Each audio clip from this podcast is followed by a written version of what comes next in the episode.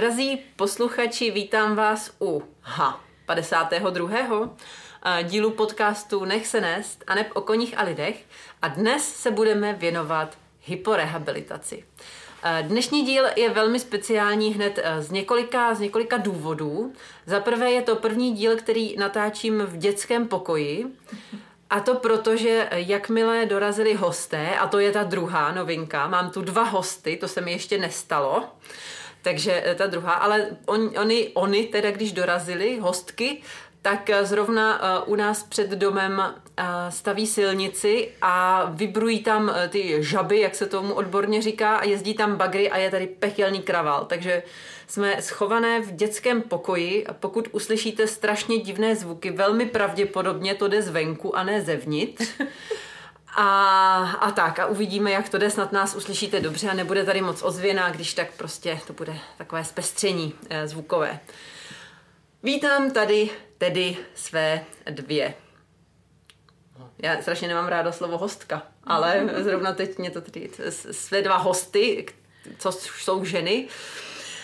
První z nich je paní Monika Šťastná Kohoutová, což je předsedkyně České hyporehabilitační společnosti. Dobrý den. Dobrý den. A druhá je paní Kamila Petrová, což je koordinátorka sekce terapeutického využití koní. Dobrý den. Tak. A to ano, a to bude muset víc křičet příště. My jsme ji slyšeli. Um, téma je natolik uh, zajímavé a široké, že si vůbec neumím představit, jak se vejdeme do nějakého rozumného časového horizontu. Vy zrovna jste na cestě na akci brněnskou, co se bude dít v Brně. To sice podcast vyjde až po téhle akci, ale můžeme si udělat reklamu na příští rok. Je to pravidelná akce. Zítra, 25. listopadu, bude 14. konference o hyporehabilitaci právě v Brně. No, tak příští rok bude tedy 15. jubilejní. Většinou je ob dva roky. Aha, dobře, tak nic. Takže za dva roky bude 15. jubilejní, za dva ještě roky. nevíme kde. Ano, za dva roky 15. jubilejní, tak už se můžeme těšit. Než se dostaneme úplně k hyporehabilitaci, já začnu svoji úplně tradiční otázkou, tu si nemůžu odpustit. Jak jste se dostala ke koním vůbec? Ježíš Maria.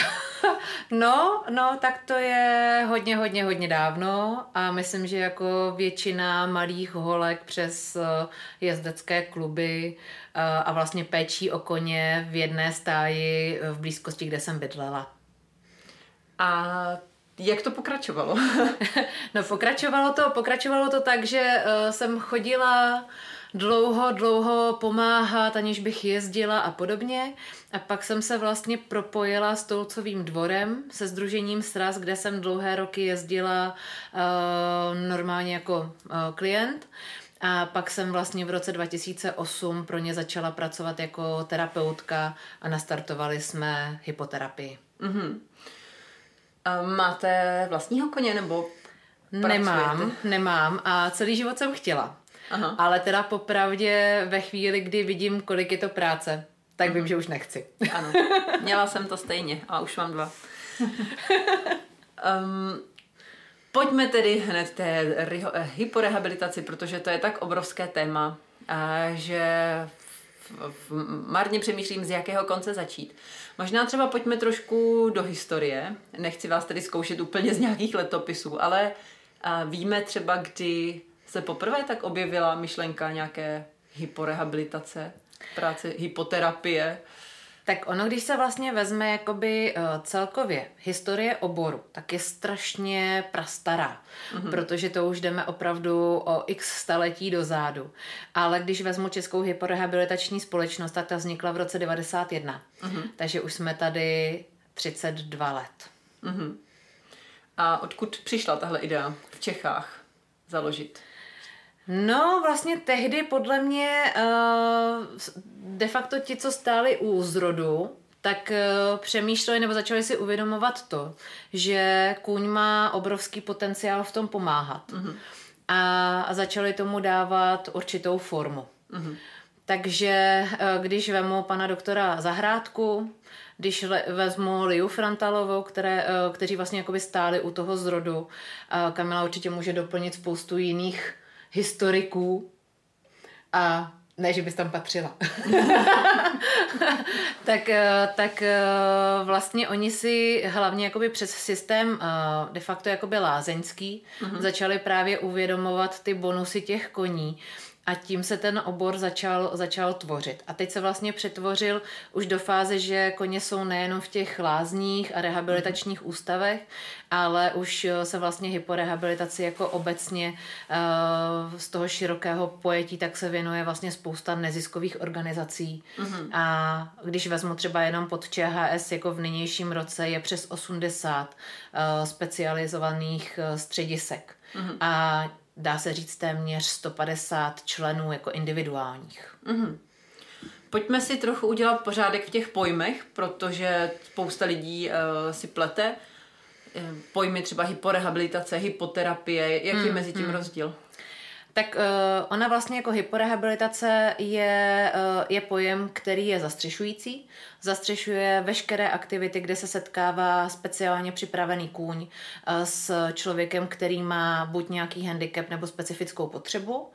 A hyporehabilitace se pak dělí na čtyři odvětví tam právě spadá ta hypoterapie a my jsme v roce 2019 aktualizovali slovník, takže jsme vytvořili pojem hypoterapie ve fyzioterapii a ergoterapii, což už de facto odráží uh, tu oblast, ve které se pracuje a kdo to může z našeho pohledu provozovat.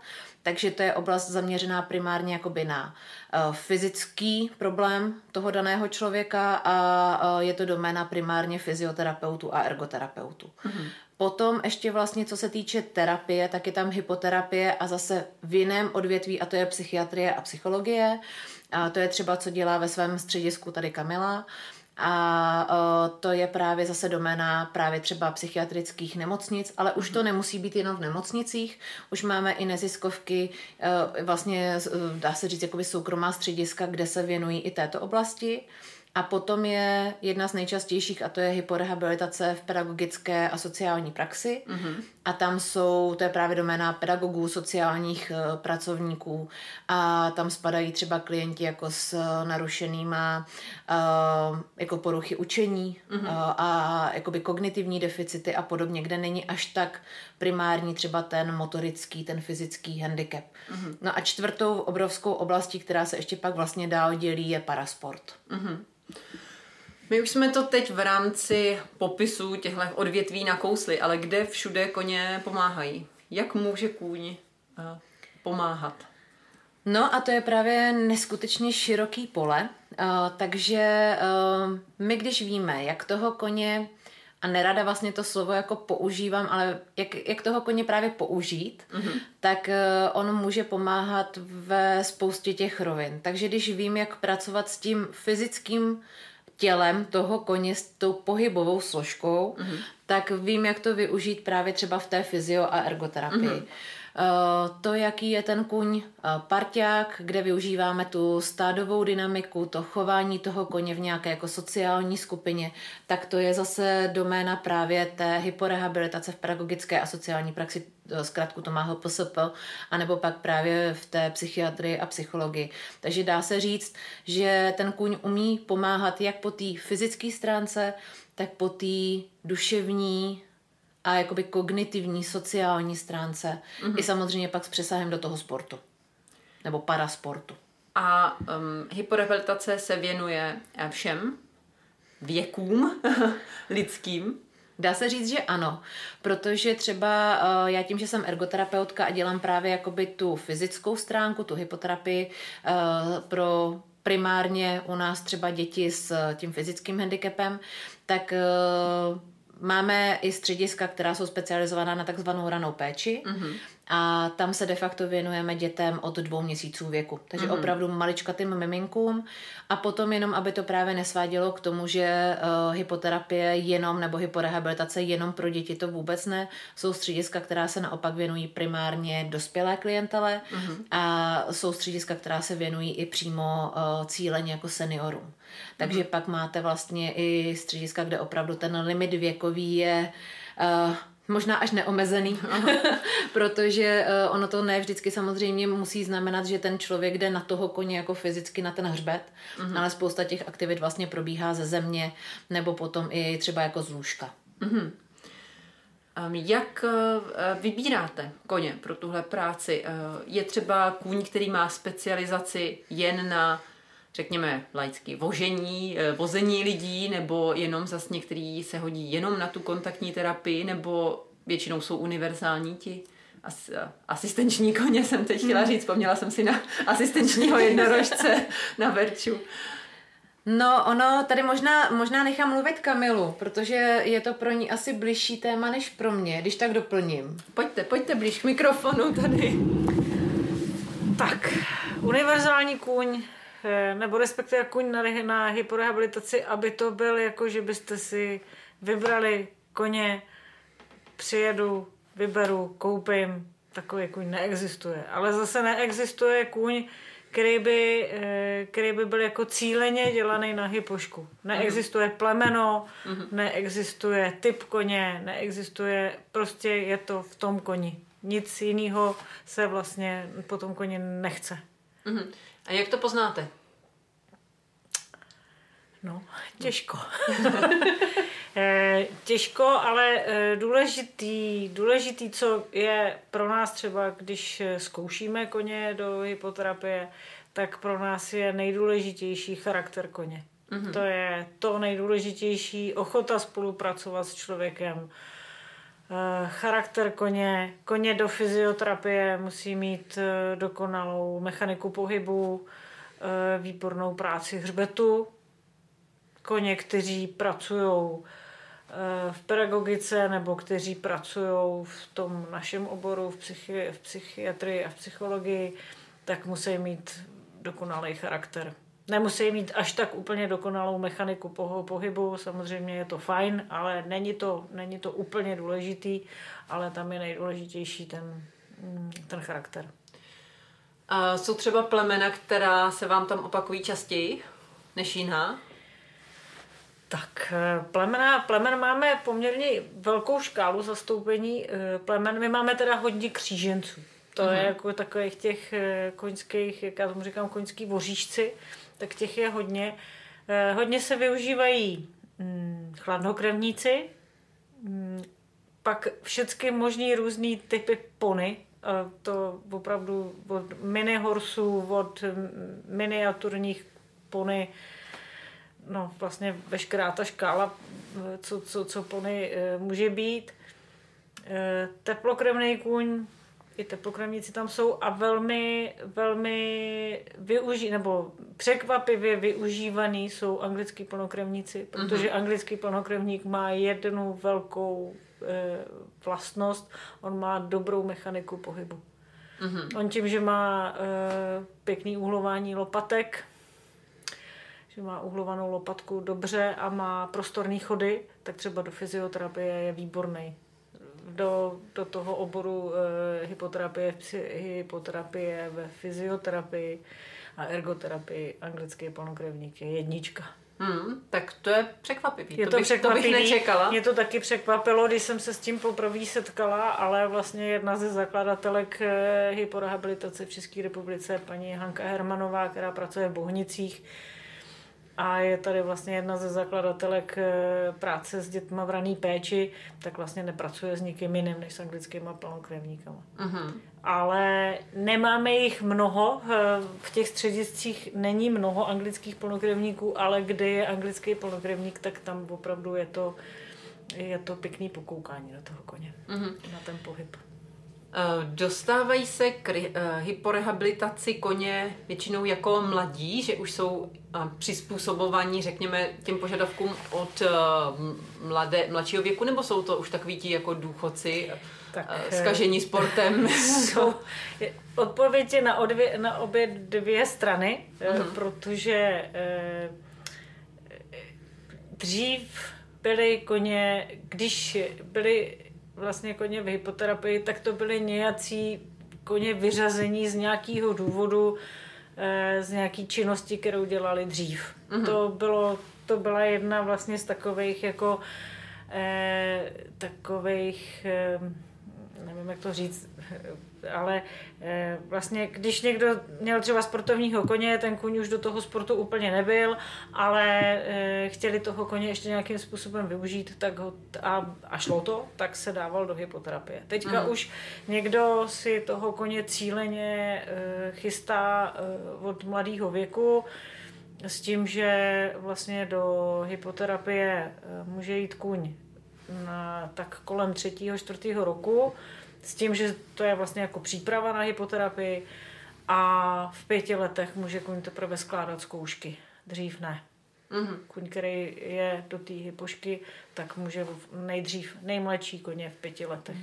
A jak se liší třeba požadavky na právě ty uh, koně, kteří pracují v té, řekněme, psychi, psychologicko, psychiatricko, hmm. Hmm. nebo v tomhle odvětví, eh, je tam nějaký výrazný, jasně, mechanika pohybu, chápu, ale je tam třeba i z hlediska toho charakteru nějaký jako zásadní rozdíl, anebo eh, třeba ten kůň, který zvládá ty hypoterapie, může dělat i tu psychore, psycho, psychorehabilitaci. psychorehabilitaci. Může, může, samozřejmě, může, protože Mm, my to můžeme propojovat a když mám koně, takhle, když mám koně s dobrým charakterem a s dobrou mechanikou pohybu, mm-hmm. Nebo s výbornou mechanikou pohybu, tak vlastně může dělat v obou dvou oborech. Mm-hmm. Nebo vlastně ve třech. Může dělat i tu, tu, i tu pedagogiku. Mm-hmm. Vlastně do všech třech oborů může být zařazen. Může být zařazený i konec konců do kontaktní terapie. Potřebuje, potřebuje pro tyhle ty obory nějaký specifický typ vzdělání? Kůň ne, kůň. ale člověk ano. No, ono popravdě řečeno i kůň, ale není to braný jako vzdělání, je to braný vlastně jako výchova a příprava toho koně. Mm, dobře. Protože mm. když to vezmu třeba z té pohybové stránky, tak koně, které jsou v pedagogice, tak třeba neumějí se hýbat tak, i když mají třeba výbornou hmm. mechaniku, ale nepracuje se s nima tak, aby byli schopní zvládnout tu fyzioterapeutickou stránku hmm. a musí se to případně třeba teprve naučit. Mm-hmm. Jak eh, ten vodič s ním má pracovat, jak ten kuň má třeba zpomalit, zkrátit, prodloužit a podobně, tak to je vlastně o přípravě toho koně. A v každé té oblasti, v každém tom oboru chceme potom koni trošičku něco jiného, mm-hmm. ale jakoby ty základy jsou to, co říká Kamča. U koní teda ještě zůstaneme. Mm-hmm. Uh, zkoušky. Jak, jak probíhají takové zkoušky nebo příprava? Koní na tyhle zkoušky? Příprava na zkoušky, jak už jsem říkala, může, může začít tak kolem třetího, třetího, čtvrtého roku a e, zkouška e, vlastně je prověření, prověření charakteru toho koně. Takže my vlastně, když mm, důležitá věc je, že žadatel o zkoušku, kterou, který se přihlásí na zkoušku, tak e, mm, má, prostě dostane termín nebo dohodneme se na termínu, kdy se k němu a jede se k němu. Aha. Zkouška probíhá přímo v místě, kde probíhá hyporehabilitace. Mm-hmm. Jo? Není to nějaký, že bychom jeli na nějaký centrální místo a tam se ten kůň zkoušel. Takhle to není, je to vyloženě tam, kde probíhá hypoterapie nebo hyporehabilitace, tak v tom místě e, se dělá zkouška. Je to z důvodu toho, že my zkoušíme opravdu charakter toho koně, ten kůň je e, zatěžovaný různýma věcma, zvukovejma, šustivejma, plachty se kolem něj dávají, bundy lítací, deštník, e, hračky padající, boty padající, prostě ten kuň musí zvládat, nesmí, jako není to, není to tak, že by ten kuň se toho nemohl leknout. On má na to nárok, má na to právo, mm-hmm.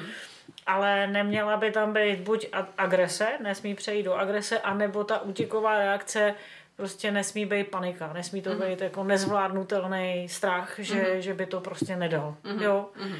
Samozřejmě ta zkouška je náročná z toho důvodu, že se na toho koně v jednu chvíli nas, na, vlastně naskládá strašně moc eh, jako podnětů. Mm-hmm. Jo? Že to za prvý tam přijedou cizí lidi, že jo? za druhý mm, jeho, jeho vodič a majitel nebo provozovatel prostě je v tu danou chvíli velmi nervózní, mm-hmm, protože jasně. prostě přijedou cizí lidi a, a kuň se zkouší, takže to se přenáší na toho koně a je toho vlastně na to, na jeden okamžik se toho na toho koně navalí strašně moc. Jo, zkouší se, samozřejmě, když mám koně do kontaktní terapie, když mám malýho podníčka, tak se samozřejmě podsedlová zkouška nedělá, ale jinak se dělá podsedlová zkouška, to znamená, že, že kuň se, eh, na koně se dají madla, vyzkouší se, jak ten kuň reaguje na utahování madel. Na, je jedno, jestli se kuň vodí na uzdečce nebo vodí na, na bezudidlovým nebo jestli se vodí na parelce, to je jedno, ale mm, to je podle toho, jak si člověk prostě toho koně připravuje. Mm-hmm. No, mm-hmm. no, jo. A pak je tam velká zkouška, protože koně v hyporehabilitaci musí umět přistoupit k něčemu, co vypadá, dejme tomu, jako Jasně. jako nástupní rampa, Eh, malí poníci, kteří by, nebo koně, kteří by chodili nebo pracují v kontaktní terapii, tak ne vždycky musí umět přistoupit k rampě, ale tam se zase zkouší třeba eh, to, že ten kůň stojí u křesla, stojí u vozejku uh-huh. invalidního, stojí u něčeho takového podobného, když není invalidní vozejk, tak aspoň lavička nebo něco, Eh, kde to je a vlastně ten kůň tam musí v klidu stát a dokud nedostane pokyn, že může odejít, tak eh, vlastně ten kůň tam musí stát a musí si nechat šáhnout po celém těle. Mm-hmm. No. Jaká je, jaké je procento úspěšnosti a neúspěšnosti u těch zkoušek? Tak, vaší eh, zkušenosti? Z mý zkušenosti já mám velmi dobrou zkušenost, protože jsem zjistila, že lidi, kteří si přihlašují koně na zkoušky, tak mají ty koně výborně připravený. Mm-hmm. Jo. Jsou ne, na to i nějaké kurzy oficiální? Eh, kurz na to není, je na to metodika, eh, kterou jsme v ČHSC hm, před lety vypracovali.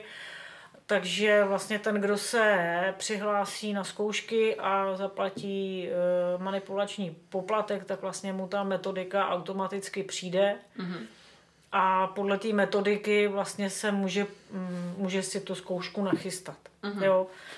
E, a letos se nám stalo z těch, kolik máme, 48 koní odzkoušených, 48 koní odzkoušených, že jeden kůň neudělal zkoušku z těch, z těch uh-huh. 49 přihlášených. Uh-huh. Jo. No, tak to je krásný. Je to krásný. E, samozřejmě, samozřejmě, že se to musí ještě mm, nějakým způsobem...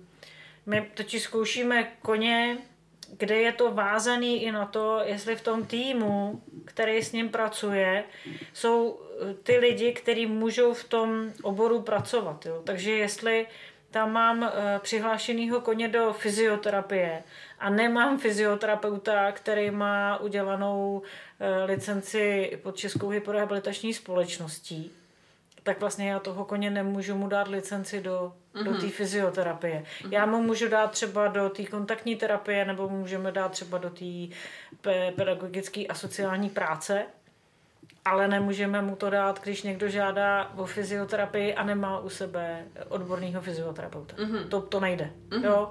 Takže i na to leto, eh, letos jsme eh, zkoušeli v jednom středisku, kde teda měli výborně připravení koně, měli super koně, moc se nám tam líbilo, ale prostě neměli fyzioterapeuta, takže jsme jim to do té fyzioterapie nemohli dát. Mm-hmm. No. Hm. Teď možná, Moniko, přejdeme k lidem. Od koní mhm. chvilku. Uh, co potřebuje člověk pro to, aby mohl dělat hypo rehabilitaci, hypoterapii, kontaktní terapii? Jsou tam různé schůdky pro to? Eh, jsou tam schůdky a je to přesně podle toho oboru.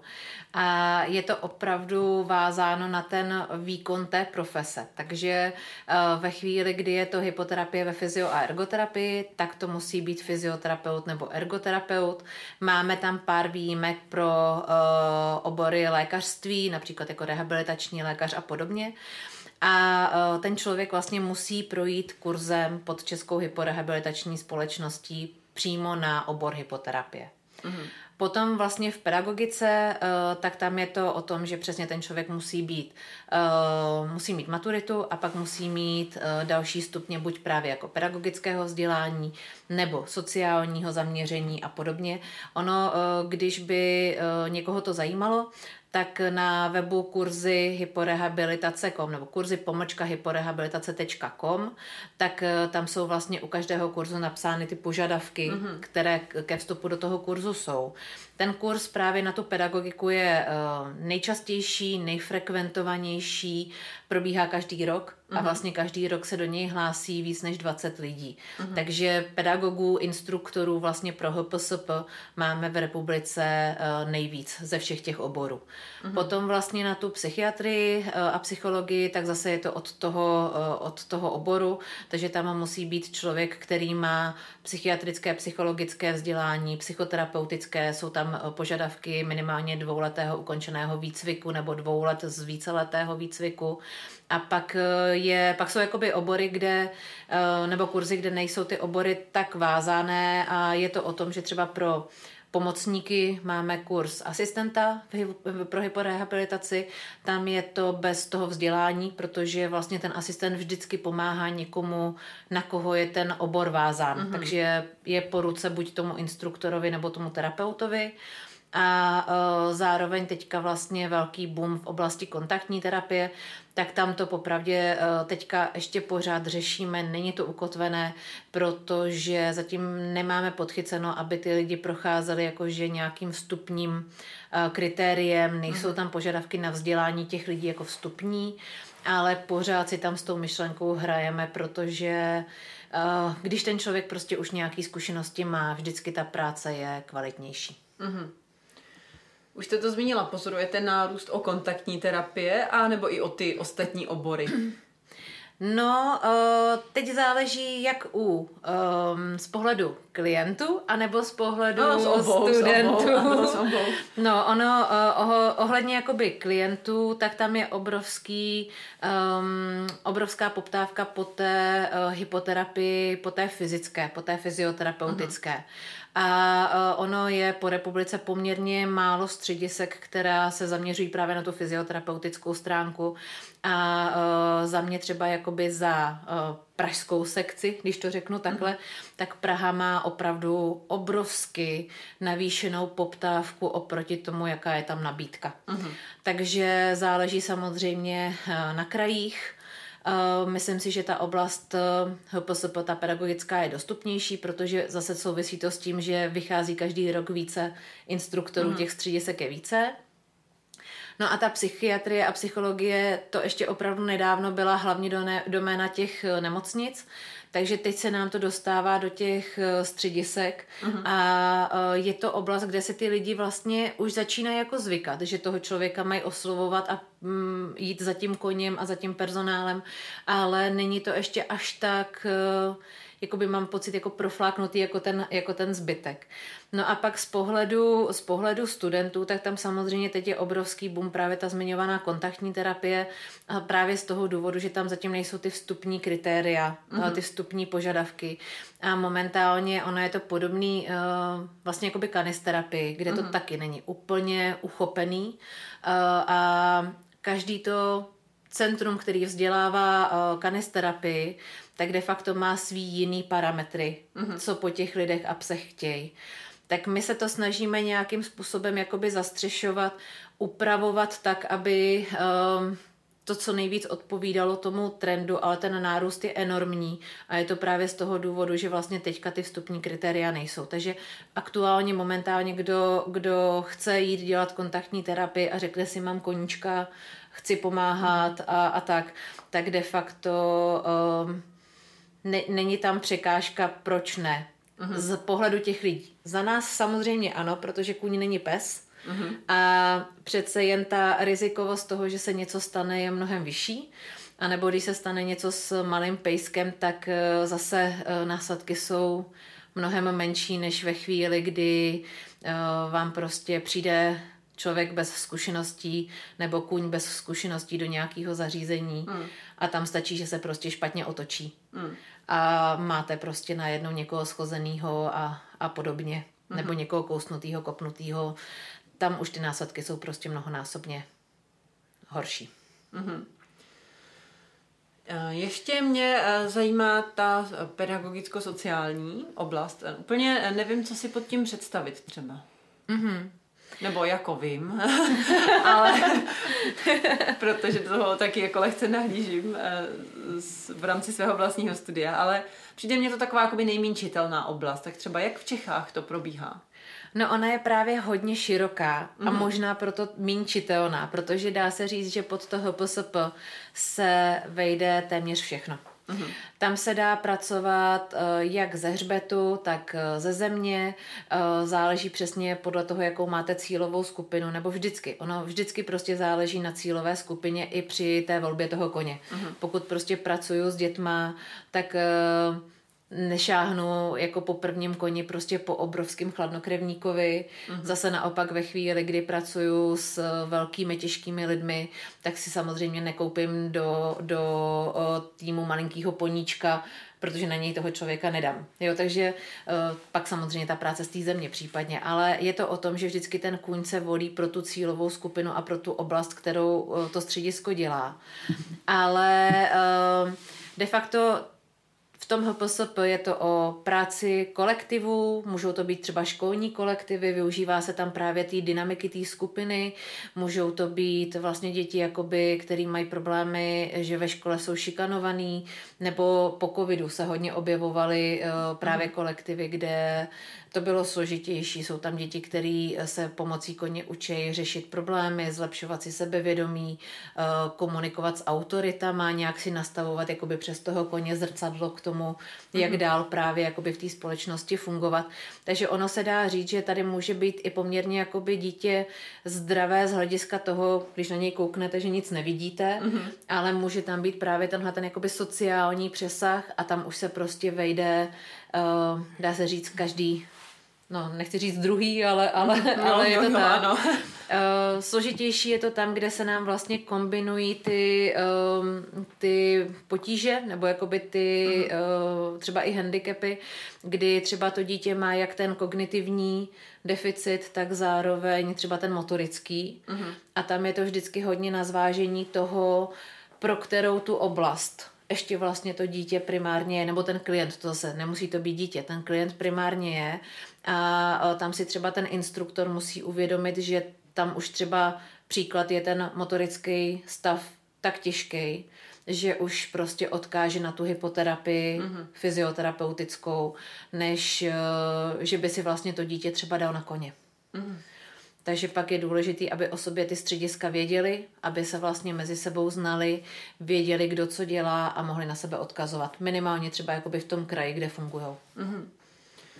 Pojďme teď do takového ne až tak, řekněme, zajímavého, ale možná o to důležitějšího eh, sektoru a to je financování.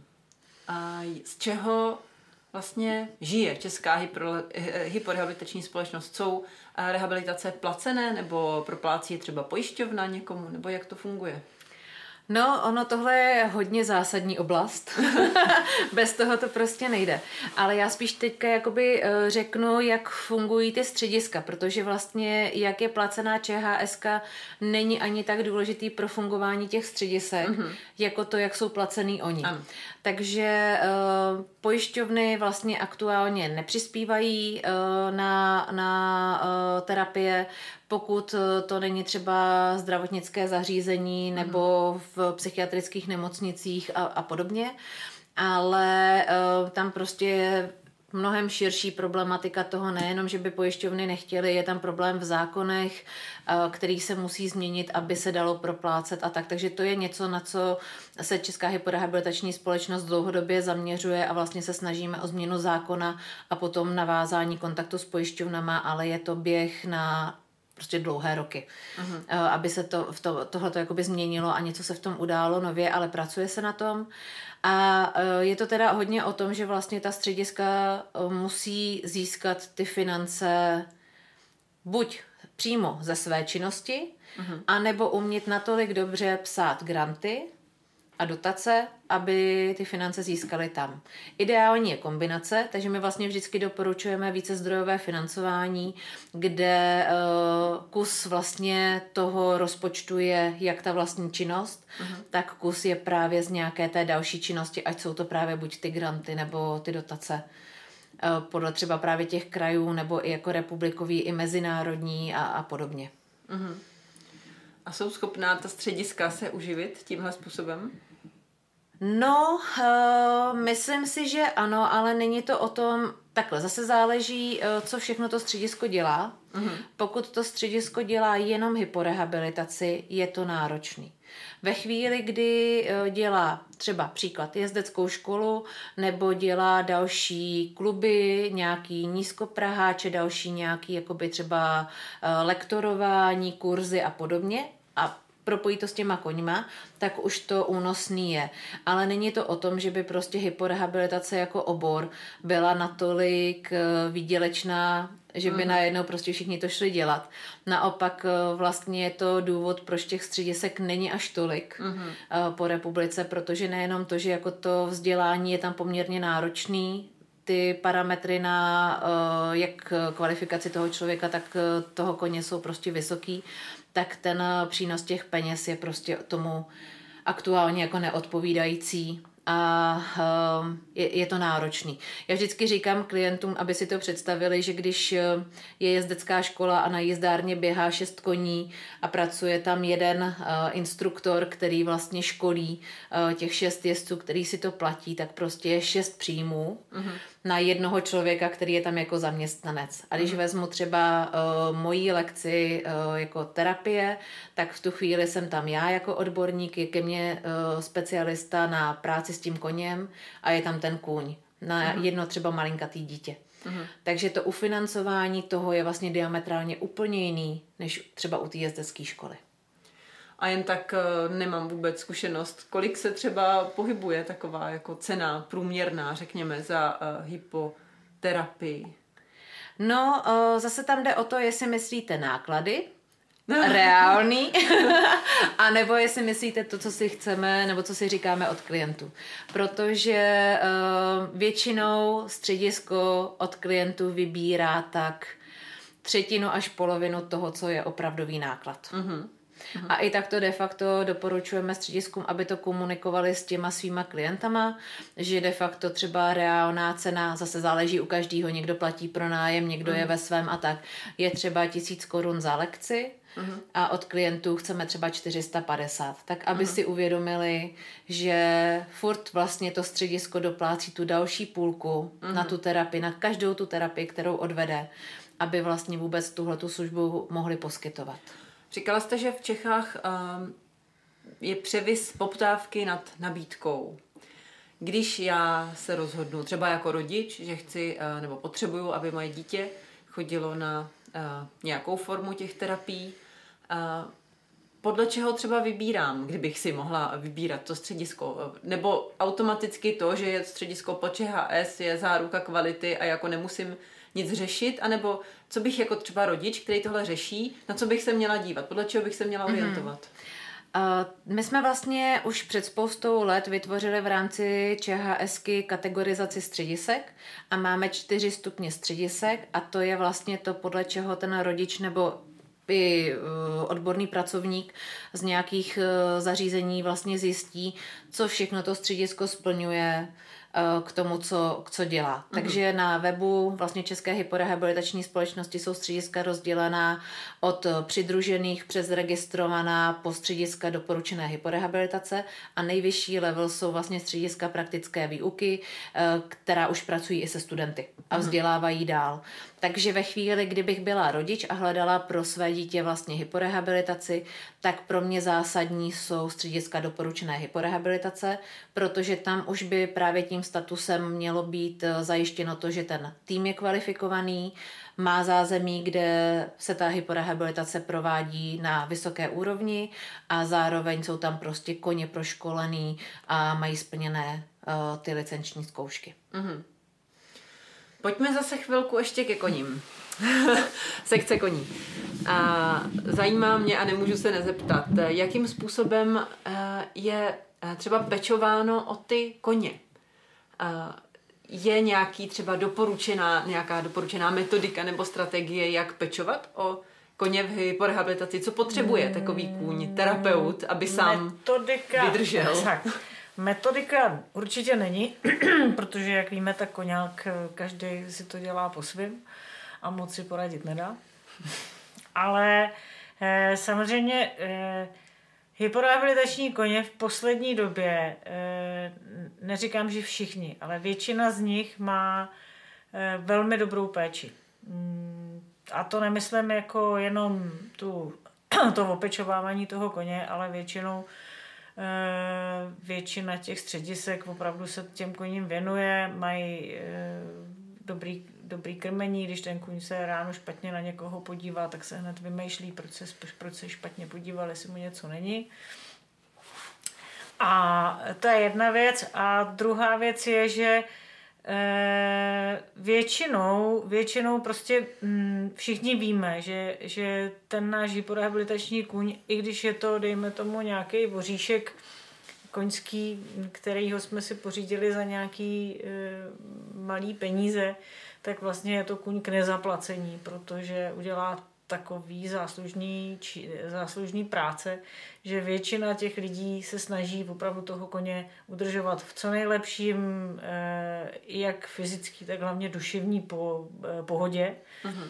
Duševní pohoda je výborná věc, že většina těch středisek, který s těma koněma pracují, tak mají koně ve stádě, což je pro mě uh-huh. veliký, veliký plus.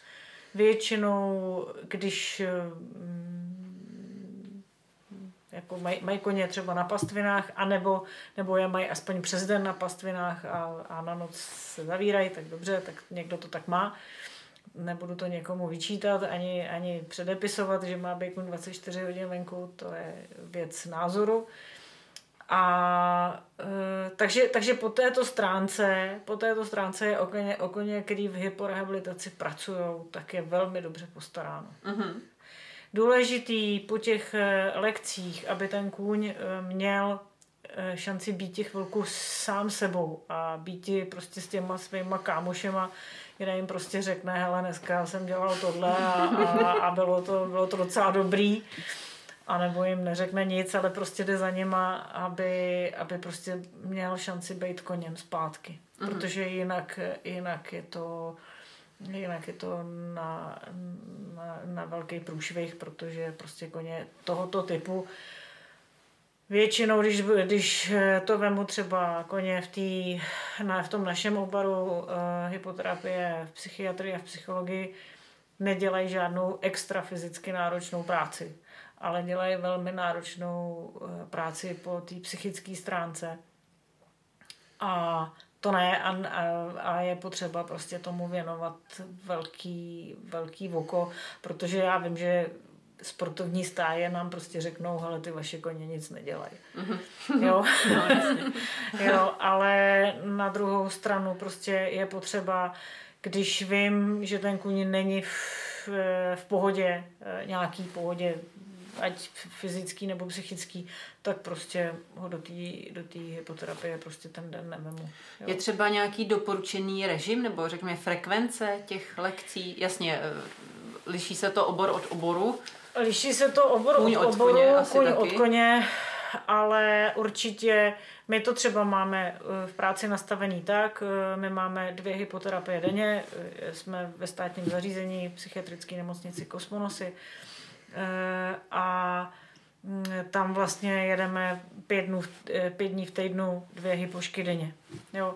A samozřejmě kuň, který šel dopoledne, už vím, že odpoledne do té hypoterapie jít nesmí, uh-huh. protože to bychom si koně oddělali. Takže většinou to tak je, že ten kuň jde jednou denně do nějakých, do nějakých lekcí a pak má něco. Pak má uh-huh. buď volno na pastvině, nebo jde dělat nějakou úplně jinou činnost. Chladnokrevníci je výborná věc, kdo umí Eh, koně zapřahat, tak eh, jednou za čas prostě je zapřáhnout a jít třeba s ním, já nevím, převláčet jízdárnu, nebo když na to máte možnost zapřáhnout toho koně a vzít ho třeba v kočáře někde prostě do lesa, nebo jo, je to, je to nebo, nebo jezdec nějaký výcvik nebo vzít toho koně jenom na ruku a jít se s ním hmm. prostě projít, protože i pro nás je to vlastně jako duševní, duševní hygiena. Hmm. Jo, není, to, hmm. není to jenom, samozřejmě fyzioterapeuti musí mít k toho koně ještě jako víc připraveného po té jezdecké stránce,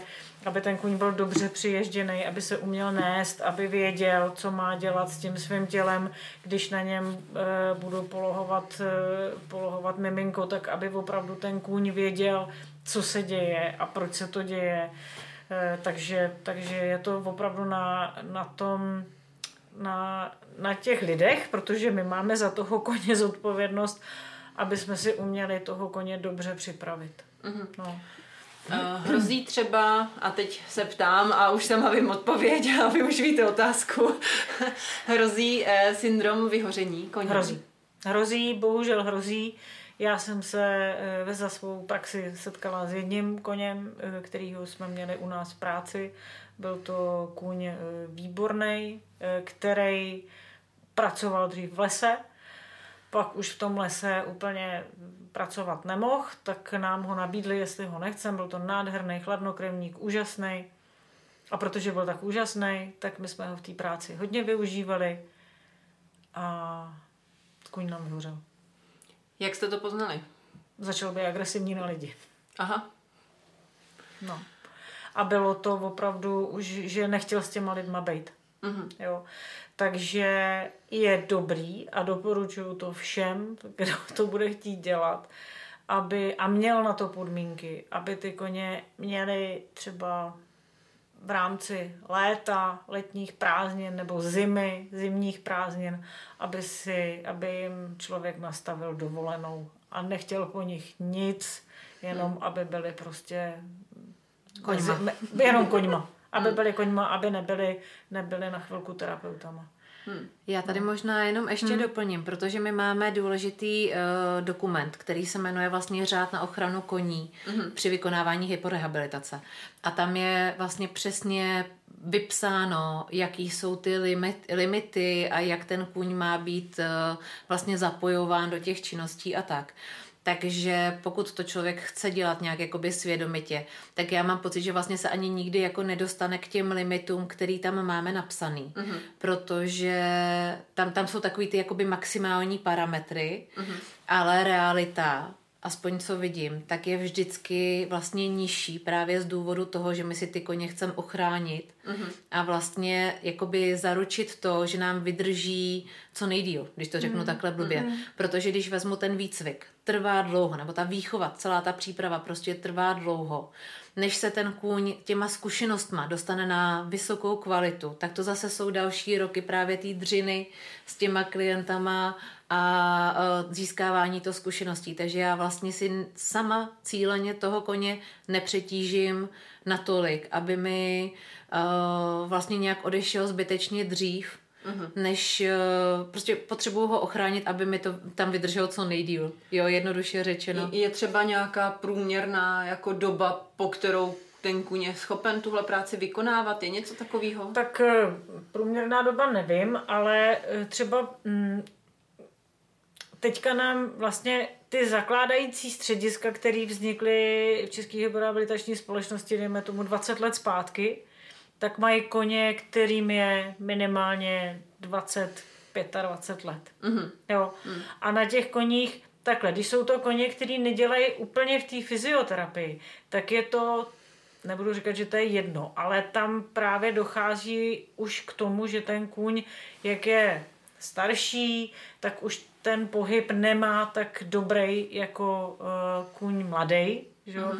Takže vlastně mm, my jsme letos přeskušovali několik koní a vlastně doporučili jsme, doporučili jsme, že už by nebylo, že my to jako nemůžeme těm střediskům zakázat samozřejmě, protože výchova novýho koně, nákup novýho koně, výchova novýho koně, eh, a tak dále je velmi nákladný. Uh-huh. Takže uh, oni, a samozřejmě jsou to profíci, takže oni vědí, že ten kůň už úplně tu dobrou mechaniku pohybu nemá, ale zatím za něj nemají náhradu. Uh-huh. Jo.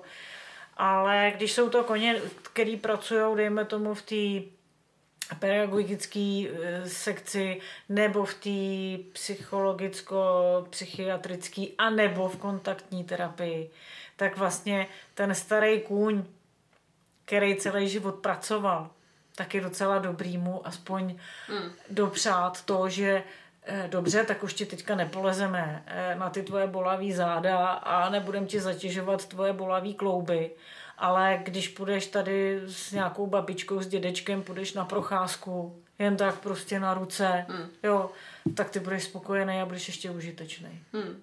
Jo je to moje vlastní zkušenost, takže mm, je to fajn, že když, když tomu koni ještě tohle to do, do, dopřejem, protože ten kuň udělal neskutečný práce. Samozřejmě, když už to nejde, tak hmm. hold asi, když na toto středisko má, tak si tam toho koně nechá, nechá ho tam dožít. Když na to nemá, no tak eh, je to vždycky složitější, co s takovým koněm ale z 99% prostě ty střediska to nějakým způsobem řeš, řešej a vědí, že mají starýho koně, který dobře, tak ho tak už nebude chodit tolik, nebo, nebo v té fyzioterapii už opravdu bude chodit jenom třeba s miminkama, mm. nebo, nebo s někým úplně lehoučkým, aby jsme ho úplně jako ne, nezatěžovali.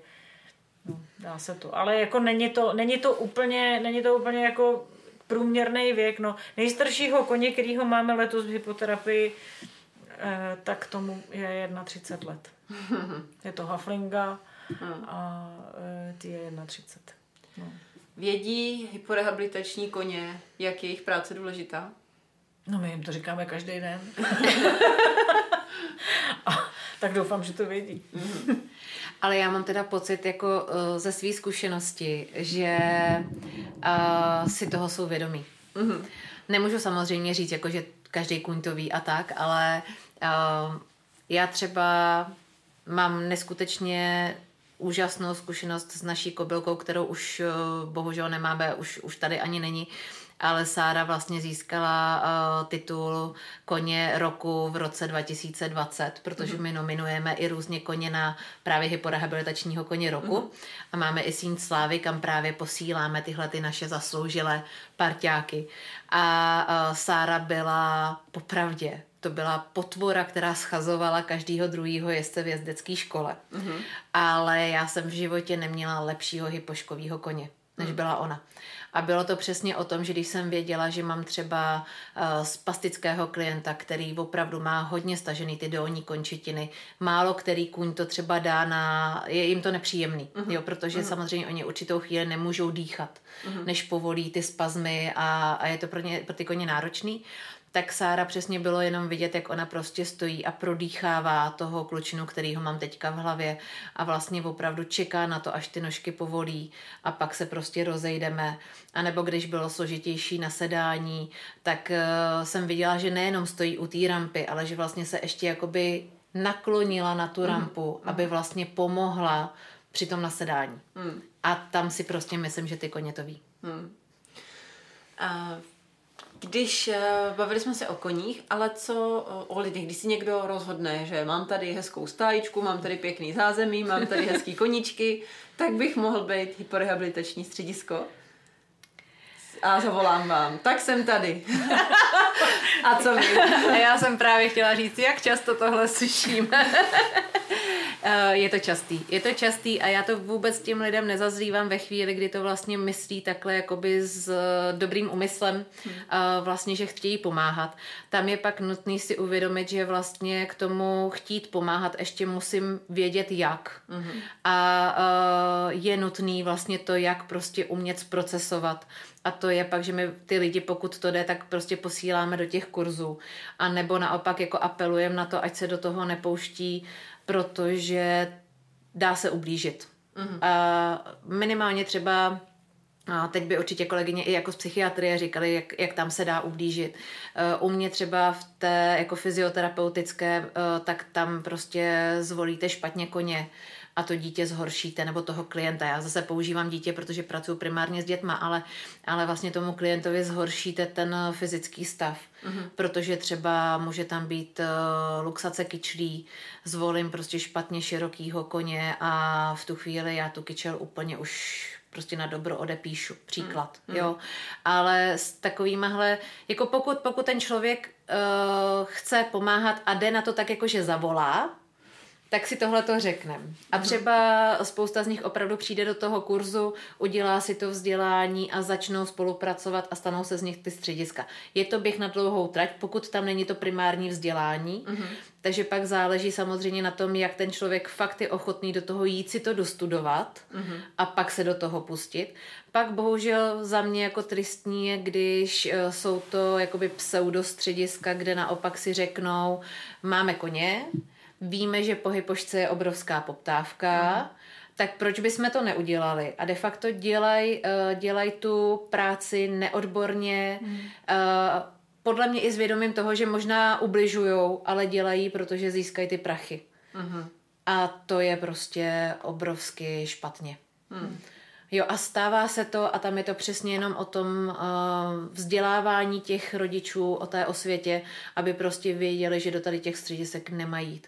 Že hmm. si mají zjistit to, jestli opravdu to středisko má ten kvalifikovaný personál a ty kvalifikovaný koně a uh, jít, jít do něj. Problém pak samozřejmě je, když uh, třeba v té Praze uh, všechna ta střediska řeknou, jsme plný hmm. a vy jste nahraný, protože nevíte kam. Hmm.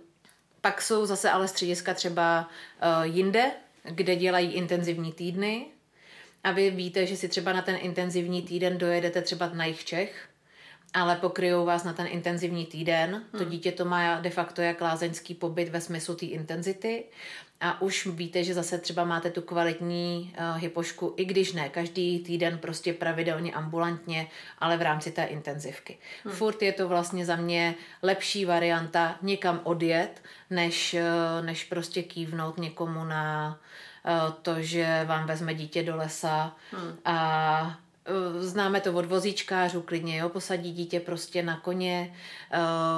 Ideálně, když aspoň si ho jistí rodič, v těch právě hrozných případech a jdou prostě neřeší tempo, neřeší právě vůbec jako výběr toho koně nic hmm. a jdou někam do toho lesa třeba na 40 minut. Jo, za mě prostě maximálně v té mé lekci, jakoby v té terapeutické, fyzioterapeutické, ergoterapeutické je maximum prostě 20 minut. Hmm. No, ono to se říká, že cesta do pekel je dlážděná dobrými úmysly. Ano, ano. A, a úplně, úplně vám rozumím, protože uh, já právě jsem uh, začala sama studovat jako v zahraničí teda um, kurz, uh, řekněme, kontaktní terapie, abych mm-hmm. to zjednodušila, nebo spíš takový jako psychokontaktně, dejme tomu.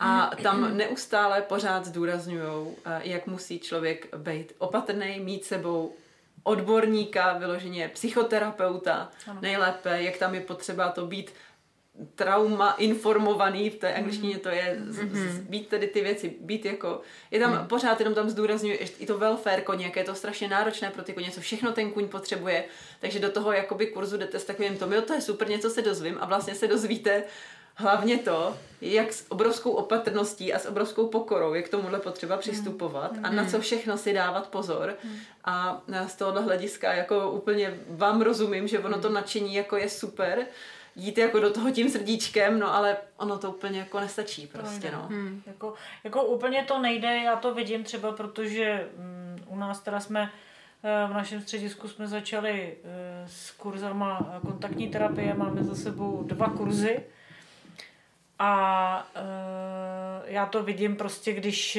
tam ty lidi přijdou, tak máme takový to úvodní kolečko, a většinou jako, jakou máte o tom představu vůbec a co, co z jakého oboru jste, protože to nejsou jenom lidi ze zdravotnictví nebo, nebo ze, ze sociálních služeb. Letos jsme tam dokonce měli dvě účetní, což neříkám, proč by to nemohli dělat účetní. Já jako proti tomu nemám vůbec nic, ale eh, je to a většinou vám, většinou vám řeknou ty lidi, že mají toho poníčka nebo toho koně nějakého staršího a že chtějí teda jako někde být užitečný. Hmm. Já, to, já to lidem neberu. Já chci být hmm. jaký užitečná. Asi hmm. každý chceme být užitečný. Ale je to i takový, že my máme od naší psychiatrické nemocnice dovolený, že jdeme, my máme dva poníky, se kterými se chodí na oddělení. Mm-hmm. A oni vidí, jaká je to práce na tom oddělení. Ale to jsme tam měli takový aha efekt, kdy to ty lidi viděli, že si nejsem úplně jistá, že z těch 12 lidí to vůbec jako někdo bude chtít dělat. Jo. Hmm. to... Ale zase dobře. Jo, jako pokud je to, je, na to, jo, ano. To, to není, není, to, není to o tom, že bychom jim tam ukázali něco špatně. To ne, ale viděli tu náročnost té práce a že opravdu dokavať oni nebudou připravení a nebudou mít dobře připravenýho koně. A tady ta vlastně ta návštěvní kontaktní terapie, která je opravdu jako ještě nad tou kontaktní terapií, kdy, chodí, kdy se chodí do těch zařízení, kdy ten kůň je v naprosto nepřirozeném prostředí. Hmm. Jo, v nemocnici, jo, v domově důchodců, tak tam ještě dejme tomu tam no, ale lůžkový oddělení ale lůžkový oddělení je... nemocnic je velmi nepřirozený, no, no zásadně, samozřejmě. zásadně nepřirozený. I pro člověka ano. zdravýho je to nepřirozený prostředí. Že jo? Takže oni, když to viděli, tak, eh, tak teprve vlastně viděli, o čem, o čem ta práce je. Hmm. Že to není, že to není jenom jako já mám tady ťu, ňu, poníčka a a chci něco dělat. Jo. No. Já mám takovou mm. jako historku. Ona mm-hmm. je trošku ezo, ale já jim říct mm. musím. Mm. Protože uh, já, jak uh, jsem se teď pustila tady do nějakých těch energií a do nějaké mm. komunikace se zvířatama, bla, bla, mm.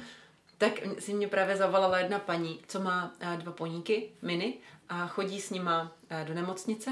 Mm-hmm a, e, nebo za, nebo do nemocnice ne, e, za do domova důchodců mm. a říkala, že ten jeden furt dobrý, ale ten druhý, že byl strašně super a přestal úplně to chtít dělat. Mm-hmm. Přestal spolupracovat, mm-hmm. nechce vůbec, šťouchá mm. do těch lidí, mm-hmm. hrabe, je vidět, že mm. chce pryč a tak. A jestli bych jako se ho nezeptala, co je za problém. Tak já jsem šla za poníkem a zeptala jsem se, co je za problém. A poník mi řekl vlastně, což zní, jako úplně, mm. že to je ultra ujetý, ale poník mi řekl, že mi řekl jednu věc, řekl, že tam nechce, protože je to smutný. Jo. A já jsem se ptala té paní, a říkám, a jak vy přistupujete k té práci? A ona říkala, no já jsem z toho úplně vyřízená, já mm-hmm. pak to, já to obrečím, mě mm-hmm. jich líto a tak. Mm-hmm. A říkám, no tak se mu divte. Mm-hmm. Říkám, pokud vy nezměníte svůj mm. přístup, nebudete se z toho radovat, nebudete to brát jako mm-hmm. hru, prostě ten kůň z toho nebude mít taky zábavu, on tam nebude chtít mm-hmm. chodit. Mm-hmm. Že i třeba takhle to vnímá třeba ten kůň, jestli, Určitě. jestli jsem to přečetla jo, správně. Jo. Ale přišlo mě to hrozně jako zajímavý, že on prostě to řekl mm-hmm. úplně jasně. Já tam nebudu chodit, protože mm-hmm. je to smutný. Mm-hmm. No. Já mám, já mám jako tu zkušenost, eh, že mm, letos vlastně, když jsme dělali eh, zkoušky koní, tak jsme měli eh, přihlášenou, nevím, kolik to bylo, 60% těch koní do té kontaktní terapie. Uh-huh. Jo. To v loni vůbec nebylo. To v loni, nebo vůbec uh před předešlých letech to vůbec nebylo, to bylo letos takhle poprvé. A mm, vlastně my jsme to kromě čtyřech koní, kteří se zkoušeli už, už eh, přímo v zařízení někde, uh-huh. tak eh, vlastně jsme to zkoušeli u těch lidí, já vždycky říkám, to je zkouška na dvorečku, jo? to je mhm. zkouška do kontaktní terapie, kde vlastně dobře, tak si tam ukážeme charakter toho koně a jestli ten, jestli ten kůň vůbec jako k tomu, jako jestli k tomu je připravený, jestli, jestli uh, to odpovídá tomu těm našim přísným požadavkům, protože já se nepodepíšu na protokol eh, každému koni. To mm. nejsem, za prvý nejsem blázen a za druhý to nejde ani. Mm. Jo. No a samozřejmě teda ty čtyři koně, který to letos udělali, tak, už tu návštěvní. Tak, to už tu návštěvní, což je jakoby nejvyšší forma té kontaktní terapie. To se musí každý uvědomit, že v momentě, kdy se přihlásí do té do kontaktní terapie, té návštěvní, tak to už je opravdu ta top. Mm. Jo, kdy se to zkouší vevnitř v zařízení, anebo se to zkouší třeba, že ten, když jsme viděli Sagiho, um, Veroniky Volgmutový, tak jsme mm-hmm. zkoušeli ho na, eh, v domově důchodců na zahradě. Jo, neskoušeli jsme ho v nemocnici, protože ona říkala, za prvý, on je velký kůň, takže se s ním dovnitř ani pořádně nedá jít. Mm. A ani Veronika jako nechce s ním někam chodit na ty lůžkové oddělení. Takže toho jsme zkoušeli e, na zahradě, ale pracuje prostě víme, jak pracuje Mhm, Sagi. ano, jo, ano. Víme, jak pracuje Sagi, takže tam, a on ještě ten den mu nebylo úplně dobře, on měl nějaký žaludeční problém nebo střevní problém, takže, ale i v tomhle tom, v té jakoby jeho nepohodě, tu zkoušku udělal výborně, Hmm. jo. A pak se teda tři koně zkoušeli, dva koně se teda zkoušeli u nás v Kosmonosích, to byla vlastně jako úplně první zkouška tohohle toho typu a jeden kuň se zkoušel eh, někde u Olomouce, Mhm. jo, U Kláry Kubičkový. u Klárky Kubičkový, která má, eh, která má nevím, jestli to je Belšpony, nebo co to je, nějaký, nějakýho většího poníka má. Nemá, mm. nemá úplně nějakýho mini horsa, ale naopak má většího poníka a tam se to zkoušelo taky jako v nějakém zařízení, tam jsem teda nebyla přítomna, ale mm, to, jsou, to jsou prostě jako opravdu super koně, to, je, to, je, to jsou top koně vlastně. Hmm. No. Jo. Ne každý to dá. Ne každý, a ani ne každý člověk. Jo. Tam jde o to, že dobře, my tam toho koně přivedem a teprve e, na tom místě se zjišťuji, vlastně jako já jako člověk zjišťuju, jestli na to mám nebo na to nemám. Mhm. Jo. Eh, Moje loňská zkušenost z našeho kontaktního kurzu kontaktního te, kontaktní tera- terapie, který byl první, tak všichni přijeli a říkali, jak jsem dělala s dětma. a my s naší, s mojí kolegyní úžasnou Marketkou Hlasovou, tak eh, eh, pracujeme se seniorama a je to naše srdeční záležitost. Tak jsme si říkali, hm, my musíme přesvědčit. a odjížděli a kromě jedné účastnice, která jako opravdu chtěla pracovat s dětma a pracuje s dětma, tak eh, všichni říkali, jo, my budeme pracovat s těma seniorama. To je tak hezký. Oni jsou takový klidnější, nejsou tak rychlí. jo, takže i to tam byl jako takový, dejme tomu, z loňského, z loňského roku taková jako zkušenost a jsem za ní hrozně ráda, že vlastně eh, to byl takový pilotní projekt, a který se poved letos, říkám, letos prostě my jsme ukázali opravdu těm lidem, o čem, co, co ta práce obnáší. A jestli to ty lidi budou dělat, to nevím. Hmm. No. Jo. Jakou máte vizi pro ČHS? Nebo jinak, to si necháme nakonec. Co by ČHSK nejvíc potřebovala? Co by vám tak nejvíc pomohlo? No, je, je. Tak to asi nemám úplně připravený. Nebo třeba jestli tam je nějaký jako největší problém, se kterým se potýkáte, nebo... Ne, ono, uh, ono je to o tom, že vlastně jakoby jak je obor široký, tak celá ta činnost je neskutečně široká. Takže uh-huh. vlastně uh, my se snažíme jak podporovat a združovat ta střediska, která už vlastně pod náma jsou a přibírat nová, uh-huh. aby vlastně fungoval nějaký jakoby interní systém vzdělávání, školení těch lidí, který už jsou vystudovaný, uh-huh. ale vlastně máme v rámci odborných sekcí jako neustále vzdělávání terapeutů a setkávání a podobně tak zároveň to je jakoby ta jedna oblast. Do toho je další oblast směrem jakoby pro ty nový studenty, studenty, pak další oblast jsou ty rodiče, uh-huh. další oblast jsou potom už jakoby ty odborníci z jiných sfér, uh-huh. lékaři, sociální pracovníci na úřadech a podobně. A vlastně všude v tomhletom uh, šířit osvětu uh, a vlastně jako vzdělávat ty lidi ve všech tady těch jako liních, hmm. aby vlastně jako cíl je, aby vlastně ta hyporehabilitace jako taková byla prostě co nejkvalitnější, co nejbezpečnější pro ty naše uživatele. Hmm. Jo, ať, ať jsou to malinký děti, ať jsou to seniori, ať jsou to lidi, kteří na těch koních opravdu jsou polohovaný kvůli tomu, že nemůžou chodit, anebo jsou to lidi, kteří právě zažívali šikanu a nějaký traumata tak vlastně vždycky cíl je, aby ta hyporehabilitace byla co nejkvalitnější. A samozřejmě jako za mě asi co, co by pomohlo? Podle mě je vždycky fajn, když je víc a víc lidí, kteří si právě uvědomují tu důležitost té kvality a uvědomují si důležitost toho šíření jakoby té osvěty. Takže čím víc lidí vlastně bude vědět, jak ten systém funguje a jak o tom dál mají mluvit, tak tím líp se nám to prostě bude komunikovat na všech těch úrovních.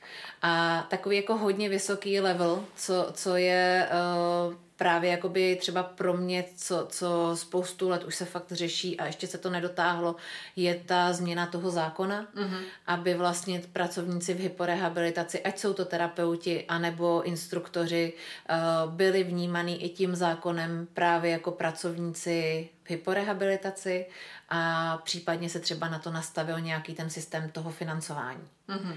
To, je, to je za mě jako obrovská vize. A myslím si, že v tom nám právě může pomoct a to by bylo fajn, ta, ta osvěta mm. a, mhm. a ta podpora těch lidí. Hmm. Že jsem to tak jako spojila do jednoho. Určitě super, ale, úplně, úplně ale uh, asi to neumím úplně jako oddělit. Hmm.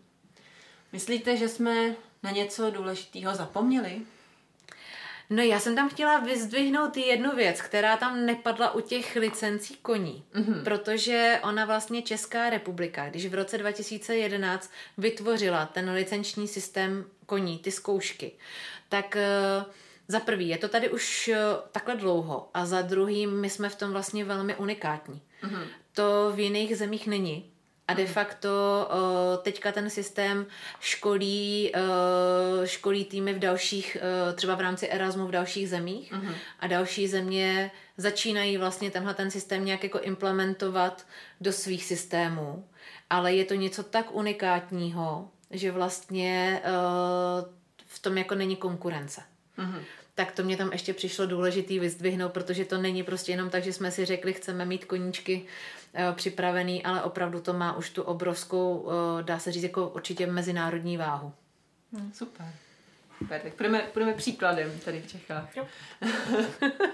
to doufám. Super. Eh, já vám, já vám moc děkuji za účast, že jste přijeli eh, až tady sem k nám eh, na Jižno-Jižní Moravu. Přeju vám, aby se vám konference vydařila v Brně. Doufám, že za ty dva roky už mi to vyjde, ten termín, že se budu moc účastnit taky. A pevně doufám, že se potkáme třeba i nějak interně, že se jak propašuju na nějaký, na nějaký váš kurz. No kontaktní terapii samozřejmě mám vyhlídnutou už, takže tam potom nějaký úplatek vyřídíme si diskrétně, nenápadně, abych se tam jako vešla třeba příští rok. Zvlášť, když to takhle veřejně řekneme. No. Jakoby důležitý je ta nenápadnost a ta diskrétnost. Ano, ano. takže nikdo nic neslyšel. A, a držím vám palce, aby se ČHSK krásně dál rozvíjela, a uh, přeju vám hodně sponzorů a uh, vůbec hodně zdaru v tom, co děláte, protože to je úžasně, úžasný a je to důležitý. Moc krát děkujeme. děkujeme. A uh, s vámi, milí posluchači, pokud jste ještě neusnuli, ne, ještě dneska to nebylo tak dlouhý, uh, tak uh, se s vámi budu těšit u dalšího dílu. Zase naslyšenou.